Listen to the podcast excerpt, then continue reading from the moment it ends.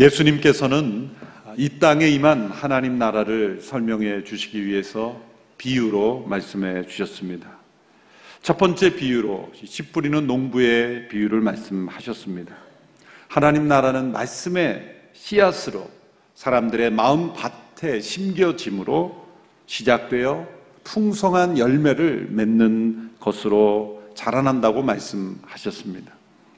그런데 그 말씀의 씨앗이 버려지기도 하는데 그것은 씨앗을 받는 밭의 상태에 문제가 있었기 때문입니다.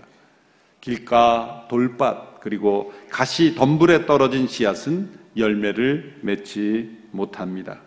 이러한 장애물들은 우리의 마음 속에서 하나님 나라를 받아, 받아들이지 못하고 또 받아들이지 않고 거부하는 그러한 모습을 말씀해 주신 것입니다. 그런데 오늘 두 번째 비유에서는 또 다른 장애물이 나타납니다. 그것은 밭에 가라지를 뿌리는 원수입니다. 이 비유는 지난주에 이 씨 뿌리는 농부의 비유의 속편이라고 말할 수 있습니다. 농부는 자기 밭에 좋은 씨를 뿌렸습니다. 그런데 사람들이 자고 있는 동안 원수가 그 밀 가운데 가라지를 뿌린 것입니다. 당분간 알지 못하다가 줄기가 자라나서 열매를 맺을 때 이제 가라지가 보이기 시작합니다. 종들이 주인에게 와서 말합니다. 주인께서 분명히 밭에 좋은 씨를 뿌렸는데 도대체 저 가라지들이 어디에서 생겨났습니까? 주인은 알아보고 단호하게 대답합니다. 원수가 한 짓이다. 종들은 주인에게 흥분하여 질문합니다. 저희가 가서 저 가라지를 뽑아버릴까요? 주인은 대답합니다. 아니다. 가라지를 뽑다가 밀까지 뽑을 수 있으니 추수 때까지 내버려 두어라. 추수 때에 먼저 가라지를 모아 단으로 묶어 불태워 버리고 밀은 모아 내 곡간에 거두어 드리도록 하겠다. 예수님께서 이 비유를 말씀하신 이후에 집으로 들어가신 후에 제자들이 이 비유를 설명해 달라고 예수님께 요청했습니다. 예수님께서 이 비유를 상세하게 해설해 주셨습니다. 그 해설의 내용이 37절부터 43절인데요. 자막을 통해서 함께 읽어보시겠습니다. 제가 읽도록 하겠습니다. 예수께서 대답하셨습니다. 좋은 씨를 뿌린 사람은 인자다. 밭은 세상이고 좋은 씨는 하늘나라의 자녀들을 뜻한다. 가라지는 악한 자의 아들들이고 가라지를 뿌린 원수는 마귀다. 추수 때는 세상의 끝이며 추수하는 일꾼은 천사들이다. 가라지가 뽑혀 불태워지듯이 세상의 끝에도 그렇게 될 것이다. 인자가 자기 천사들을 보내면 천사들은 죄를 짓게 하는 모든 것들과 악을 행하는 모든 사람들을 그 나라에서 가려내 활활 타오르는 불아궁이에 던져 넣을 것이다. 거기서 그들은 슬피 울며 이를 갈 것이다. 그때 의인들은 자기 아버지의 나라에서 해같이 빛날 것이다. 귀 있는 사람들은 들으라. 씨 뿌리는 농부의 비유와 중요한 차이는 첫 번째 비유에서 밭은 사람들의 마음을 의미했는데 두 번째 비유에서 이 밭은 세상을 의미한다는 것입니다. 농부가 씨를 밭에 뿌린 것처럼 하나님께서는 이 세상 속에 씨앗을 뿌리심으로 하나님 나라를 이루시는데 이 두 번째 비유에서 씨앗은 바로 하나님의 자녀들입니다. 말씀은 씨앗은 말씀이기도 하지만 이 두 번째 비유에처럼 하나님의 자녀들이기도 합니다. 그러나 동시에 사탄도 원수도 가라지를 뿌리는 일을 함으로써 이 세상 속에 존재한다는 것이죠. 그런데 이 세상의 끝에는 이 가라지가 뽑혀 태워지는 심판이 있을 것이라고 이 비유에서 말씀하셨습니다. 미래의 심판은 확실히 있습니다. 장세 이후로 하나님께서 행하신 많은 심판들은 장차 있을 최후의 심판의 경고적인 심판들입니다. 장세기 시대 에녹도 동시대에 우주적인 심판의 날이 다가오고 있다는 것을 예고했습니다. 솔로몬은 방탕한 사람들에게 이렇게 경고했죠. 하나님께서 이 모든 일로 말미암아 너를 심판하실 줄로 알라. 시편 저자들도 자주 심판을 경고했습니다. 이 역사가 바로 심판이 존재한다는 증거죠. 또한 우리 마음속에도 그 심판의 증거가 있습니다. 사람들이 왜 양심의 가책을 받습니까? 양심의 가책은 왜 느끼는 것일까요? 그것은 심판에 대한 예감입니다. 만일 아무런 심판이 세상에 존재하지 않는다고 한다면 사람들이 왜 두려워할까요? 사람들의 두려움의 원인은 무엇일까요? 그것은 심판이 역사 속에 있었고 앞으로도 있을 거라시라는 그런 믿음에서 두려워하는 것이죠. 만일 심판이 존재하지 않았고 앞으로 존재하지 않을 것이라고 한다면 양심의 가책은 느낄 필요도 없고 일어나지도 않습니다. 사람들의 마음 속에 있는 우리 마음 속에 있는 양심의 가책 자체가 심판이 확실히 존재한다는 증거이기도 한 것입니다. 예수님께서 분명히 말씀하셨습니다. 장차 세상을 심판하기 위해 다시 오실 것이라고 말씀하셨습니다.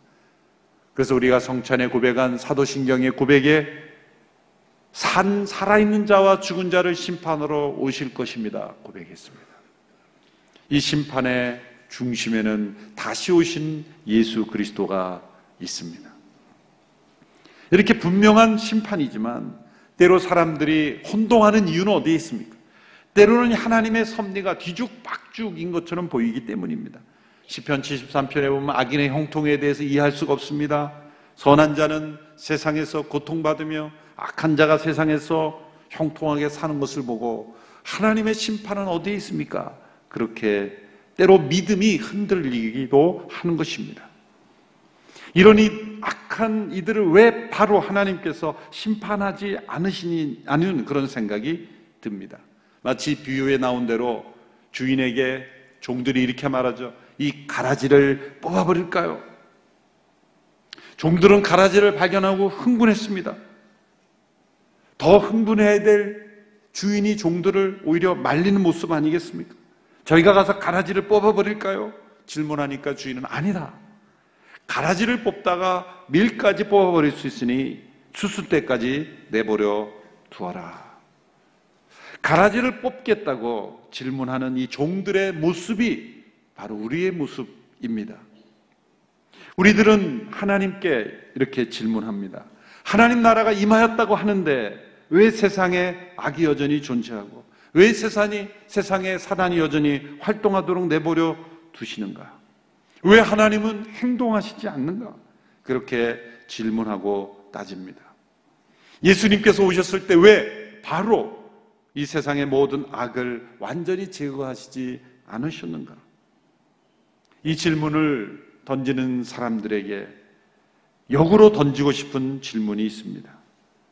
하나님께서 만일 이런 질문을 던지는 사람들의 원대로 이 세상을 즉각적으로 그렇게 통치하신다면 사람들이 만족할 것 같습니까? 모든 사람들의 생각과 행동을 하나님의 공의의 기준으로 즉각적으로 심판하고 필요하다면 이 세상이 끝나버린다면 사람들이 정말 만족한다고 생각할까요? 그렇게 생각할 수 있습니까? 왜 이 비유에서 주인은 가라지를 발견하는 즉시 뽑아버리라 하지 않고 추수 때까지 내버려 두라고 하시는가? 바로 이것이 우리가 하나님 나라를 생각할 때 이 비유를 통해 주시는 가장 중요한 교훈입니다. 종들은 즉시 뽑아버리기를 바랬지만 주인은 추수 때까지 연기하라고 결정하셨습니다. 하나님의 나라는 이처럼 역사 속에 임하여서 현재 존재하지만 아직 완전히 임한 것은 아닙니다. 완전한 도래는 보류 상태입니다. 이 땅에 임한 하나님의 나라는 이미 임했지만 아직 온전히 임하지 않은 already not yet 이미 임했지만 아직 임하지 않는 그러한 상태입니다. 바로 지금은 이 하나님 나라의 그 이미 임했지만 아직 임하지 않은 그 기간에 있는 겁니다. 하나님의 나라가 씨가 심겨진 것처럼 이미 시작되었습니다. 자라나고 있습니다. 그러나 아직 추수 때가 이르지 아니한 것입니다. 그 사이에 원수도 함께 일한다고 말했습니다. 농부이신 하나님께서 좋은 씨앗을 밭에 심었을 때 그 동일한 세상의 밭에 원수도 가라지를 심음으로 함께 일한다는 것이죠. 사단은 모방하며 일합니다. 진짜 같은 가짜를 만들어 놓습니다. 밤에 몰래 가라지를 심어 놓습니다. 그래서 이 땅에는 하나님 나라가 임했음에도 불구하고 악이 함께 존재하는 것입니다. 하나님의 사람들은 왜 저 악을 빨리 제거하지 않느냐 그렇게 조급해하고 다급해하지만 하나님은 이 과정을 통해서도 일하고 계시고 이 기간을 통해 하나님 나라가 어떻게 존재하는지를 말씀해 주고 있는 것입니다. 제후의 심판 때까지 하나님의 나라가 온전히 순간적으로 되는 것이 아니라 점차적으로 그 하나님 나라가 마치 씨앗이 자라나 열매를 맺음을 향하여 나아가듯이 그러한 과정이 있을 것이고 그 기간 동안에도 역시 가라지도 있을 것이다. 그래서 먼저 그의 나라가 의를 구하라고 말씀하시는 겁니다. 구하라는 말씀은 찾으라고 라는 단어로 바꾸어 읽을 수도 있습니다. 하나님의 나라를 왜 찾으라 그럽니까? 세상의 시각, 이 세상의 세계관과 가치관으로 보면 하나님 나라가 보이지 않기 때문입니다. 우선순위가 올바르지 않으면 하나님 나라가 보이지 않기 때문입니다. 가라지를 열매로 착각할 수도 있기 때문입니다. 하나님께서 왜 이 기간을 허락하시는가? 그리고 이 기간 동안에 원수가 뿌려놓은 가라지를 우리가 분리하지 못하도록 하셨는가? 첫째로 종들은 알곡과 가라지를 정확하고 완벽하게 분리할 수 없기 때문입니다. 29절의 말씀을 보십시오. 주인이 대답했습니다. 아니다. 가라지를 뽑다가 밀까지 뽑을 수 있으니 주인이 가라지를 종들에게 뽑지 않도록 하시는 이유는 알곡을 보호하시려는 가닥입니다. 사실 가라지라고 번역된 단어는 이 독보리라고 하는 밀의 변종인데 겉으로 볼 때는 밀과 아주 흡사하게 보인다고 합니다. 그러나 구별하지 못하기 때문에 뽑지 못하는 건 아닙니다. 위험한 것은 뿌리 때문이죠. 두 식물의 뿌리가 서로 한 곳에 얽혀 있기 때문에 미래 손상을 주지 않고는 이 가라지라고 불리는 독보리를 뽑아낼 수 없게 되어 있기 때문이라고 합니다. 하나님께서 이 기간 동안에 왜 세상을 완전히 악을 제거하지 않으시는가? 그것은 알곡도 큰 피해를 입을 수 있기 때문에 추수 때까지 버려두어 그때 분리하여 처리하신다는 것입니다. 어떤 사람들은 교회 안에서 교리적인 순수성을 철저히 지킴으로써 철저히 만들므로써 알곡과 가라지를 구별할 수 있다고 주장합니다. 우리가 믿는 도리를, 교리를 정확하고 정교하게 깨닫는 것도 중요합니다. 그러나 그것 자체로 알곡과 가라지를 구별할 수 있다고 생각하는 것은 종들의 교만입니다. 엄격하고 정교한 교리를 가르치고 그 교리에 동의하지 않으면 가라지로 판명하는 것. 그러나 아이러니컬하게도 역사상 가장 많은 분열은 교리적 순수성을 강조하는 사람들에게서 일어났습니다. 인간이 만든, 인간이 생각하는 완벽한 교리란 있을 수가 없습니다. 어떤 신학이라도, 어떤 완전한 교리라도 가라지를 구별하는 기준은 되지 못해요. 과거에 윗필드와 웨슬리가 서로 교리적 논쟁을 심하게 했죠. 쉽게 말하면 장로교와 감리교의 이 교리적 차이라고 말하면 됩니다. 두 사람이 서로 몇 가지 중요한 이슈에 대해서 첨예하게 대립을 했죠. 신문지상의 두 사람의 논쟁이 실릴 정도로 뭐 그 당시에는 그런 신앙적인 것을 굉장히 중요하게 생각하는 시대니까요. 근데 위필드의 제자들이 이렇게 말합니다. 선생님, 천국에 가면 웨슬리는 없겠죠. 보지 못하겠죠. 교리가 잘못되었으니 저 사람 천국 못 간다 이렇게 생각한 거예요. 그 위필드가 맞아. 나는 천국에서 웨슬리는 못 볼 거야. 그랬더니 제자들이 힘이 났습니다. 맞죠? 그런데 웨슬리는 예수님 저 가까이 있고 나는 너무 멀리 있어서 나는 웨슬리를 보지 못할 거야. 그렇게 말했다는 거죠. 교리적인 차이에 대해서는 첨예하게 토론을 했지만 위필드가 웨슬리를 얼마나 존경했는지를 우리 보여주는 그런 이야기가 전해지고 있습니다.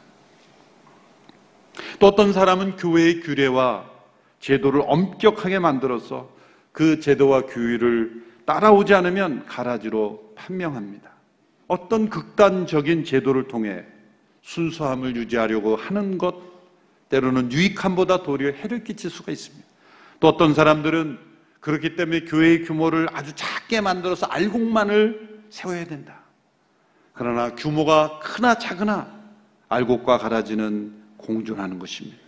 관계의 갈등이 없는 것을 추구하려고 교회의 규모를 작게 만듭니까?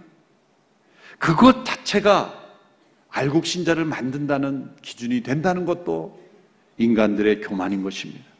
역사적으로 한때 자신이 알곡이라고 생각했던 사람들이 후대에 보니 가라지고 한때 가라지로 취급받던 사람들이 후대에 알곡인 경우가 얼마나 많습니까? 사람들은 알곡과 가라지를 구별할 수 있는 능력이 충분하지 않다. 그래서 주인이 말합니다. 종들에게 내버려 두 번째, 심판 때까지 가라지, 가라지를 내버려 두시는 이유는 이 가라지 같은 악이 바로 우리 안에도 있기 때문입니다. 왜 가라지를 뽑을 수 없습니까? 알곡으로 심어진 우리 안에도 가라지 같은 악이 여전히 존재하기 때문이에요. 바울은 선을 행하기 원하는 내게 악이 함께 있다고 고백했죠. 선을 행하기 원하는데도 악이, 악이 있다는 겁니다. 우리의 선 안에도 악이 있다는 겁니다. 어떤 사람이 하나님께 이렇게 따지죠. 하나님 왜 세상의 악을 내버려 두시나요? 하나님께서 움직이셔야 하지 않습니까? 침묵하지 마시고 세상의 모든 악을 쓸어버려 주셔야 하지 않습니까? 이렇게 질문하는 자에게 하나님께서 다시 질문하십니다. 내가 정말 그렇게 하기 원하느냐? 네, 원합니다. 하나님이 다시 말씀하시죠. 그럼 너도 대가를 치를 준비가 되어 있느냐? 세상에 있는 악을 징벌하면 너도 함께 망할 텐데 준비되어 있느냐? 악에 대한 하나님의 심판이 다른 모든 악만이 아니라 내 안에 있는 악을 포함하는 것이라면 우리는 그 대가를 치를 준비가 되어 있는가?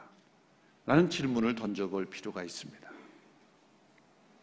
세 번째로 하나님께서 심판 때까지 이 가라지를 버려두라 하신 이유는 원수가 심어놓은 가라지까지도 알곡으로 변화되기를 기대하고 원하시기 때문이에요. 사실 비유에서의 알곡과 가라지는 서로 변화되지 못하지만 이 비유의 한계지만 그러나 이 알곡과 가라지로 비유되는 사람은 변화될 수 있기 때문입니다. 여러분, 우리 자신을 알곡이라고 생각합니까? 가라지라고 생각합니까?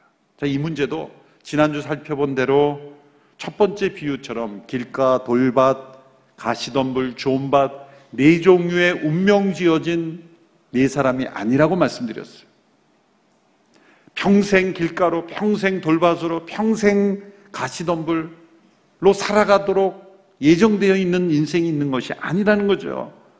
우리의 마음 안에 네 가지 요소가 다 있다고 봐야 돼요.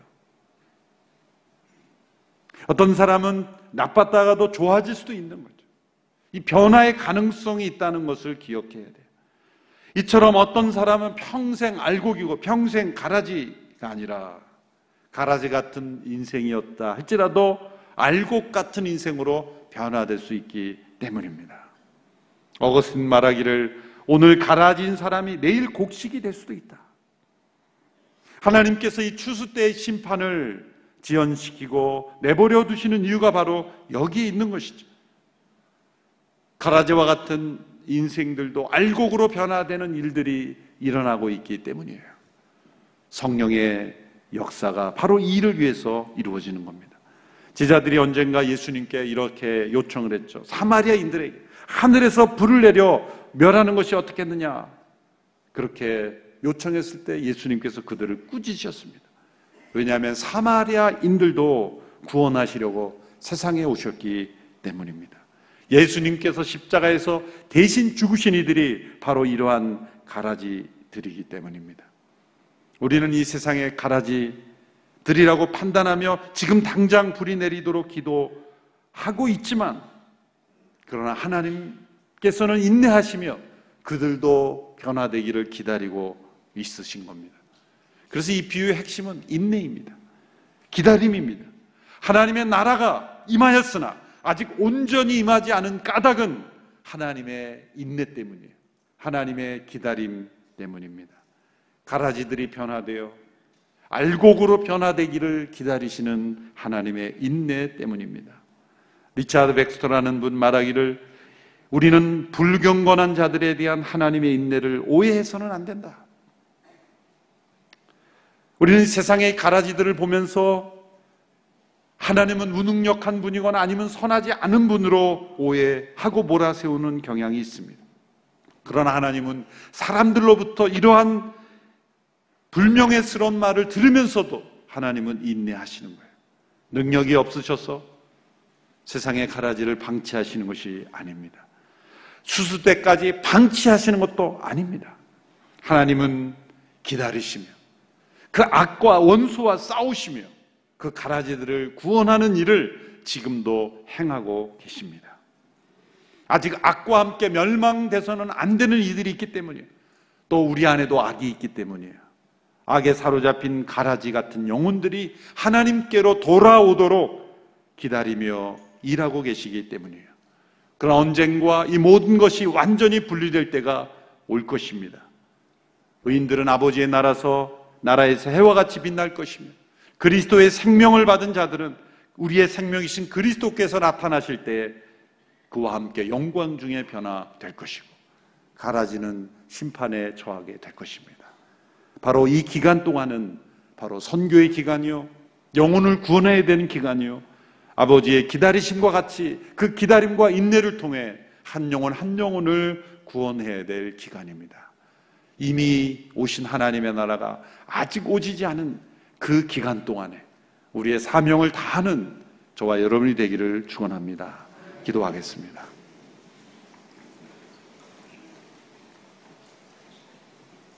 언젠가 세상을 심판으로 다시 오실 예수 그리스도 그분이 다시 오심을 날마다 사모하며 기다리며 우리에게 주어진 사명을 다하는 저희들이 되게 하여 주옵소서. 이미 오셨지만 아직 온전히 임하지 않은 하나님 나라 그 기간 속에 사는 저희들 우리에게 허락하신 이 은혜의 기간 하나님의 인내의 기간 동안에 수많은 가라지들이 변화되는 그런 일들을 위하여 쓰임 받는 저희들이 되게 하여 주시옵시고 우리 안에 있는 모든 악한 가라지들을 제거하며 정결케 하며 온전케 변화시키는 기간이 되게 하여 주시옵소서. 예수님의 이름으로 기도하옵나이다. 아멘.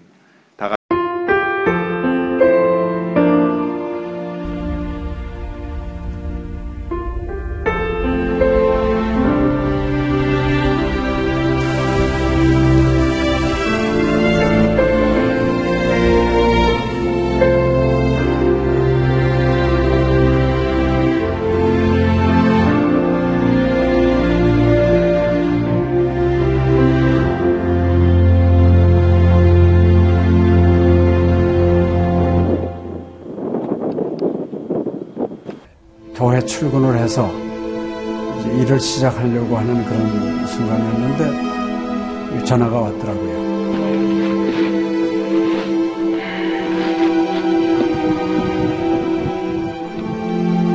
떨리는 음성으로 어, 우리 김성호 선교사가 그 지방사역 나갔다가 전기 사고로 소천을 했습니다. 안 보이죠? 앞이 안 보이고 캄캄하고 막 하나님께 항의하는 기도만 나오더라고요. 하나님 이럴 수가 있습니까?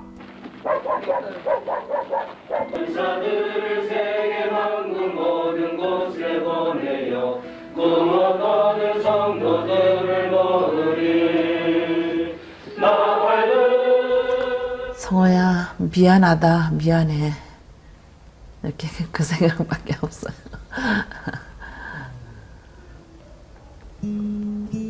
잘못해준 거에 대해서 미안해요. 그냥 예. 잘해줄게 이렇게 빨리 갈 줄 알았으면 좀 더 잘해줄 걸. 아이고, 내가 죽였구나. 내가 아들을 죽였구나. 몽골에 가라고 권했는데, 권하지만 않았으면은 아무 일도 일어나지 않았을 텐데, 걔가 살았을 텐데, 그 죄책감이 막 일어나더라고요.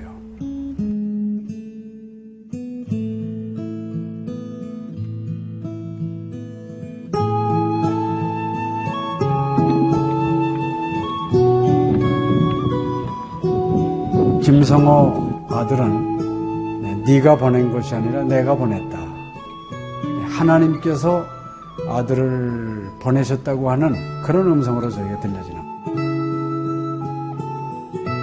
2000년도에 저희 아들을 그 울란바토르 날랑 공동묘지에 묻으면서 하나님의 속삭임이 제 마음에 있어졌어요. 예, 김여일아, 때가 되면 너도 와라.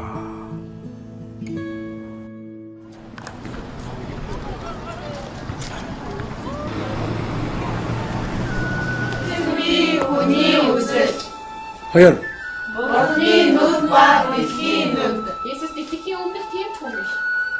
이제는 여러분들은 새로운 시점을 해요. 아다 다 먹기 싫을 때 봤어. 네, 그걸 확실히 내가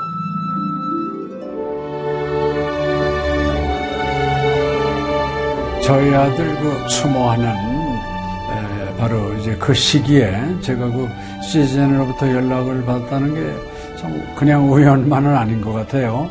이 선교 현장에 그 교육 프로그램이 많이 빈약하기 때문에 TV 프로그램 같은 걸 통해서 그 조금 부족한 부분을 좀 보충했으면 하는 그런 생각을 늘 가지고 있었는데, 아유, 너무 참 좋다는 걸 느꼈습니다. 어, 하나님께서 또 저희 가정에 또 우리 제 사역지에 주시는 좋은 선물이 아닌가 저는 그런 생각을 좀 하게 되었습니다. одоо Монгол болохоор нэг яг христчсэн нэвтрүүлэг гэх юм бол нэг их байдаггүй. М, Тэр ганцхан зөвлөг ганцхан байдаг болохоор тэр нь ч гэсэндээ сая христнийг ингээд сайн үзүүлч ч юм уу тэ христийг яг шууд ингээд амжуулах ямарч боломжгүй байдаг учраас ярьж сонсож чадахгүй байсан мэд хүмүүс англи сурангаа судаан сурж байгаа учраас а тэрийг бас сонсоод ингэж унших тэтгэл хийж байгаа даа талхал талхалтай нэт зүгээр ингэ нэвтрүүлэг гараагүй штэ тэгээд өхөө христчэн бусад орнууд маань яаж мөргөл өрөвт юм өөр бас тхэн хүмүүс ямар хөө байдлаар хүлээж авдаг юм хөө байдлуудыг хүлээж авдаг байгаа юм. Монгол ирсэн СЖН-д нэвтрүүлгийнхаа даа тэгээ баярлаа. Тэгээ үнэхээр баярлаа. Тэгээ амжилт хүсье аа. Амжилт. Сургууль дээр ин телевизийг бидлсэн баярлаа. Маш гоё. хайртай шүү. 사랑해요. 감사합니다. CGN.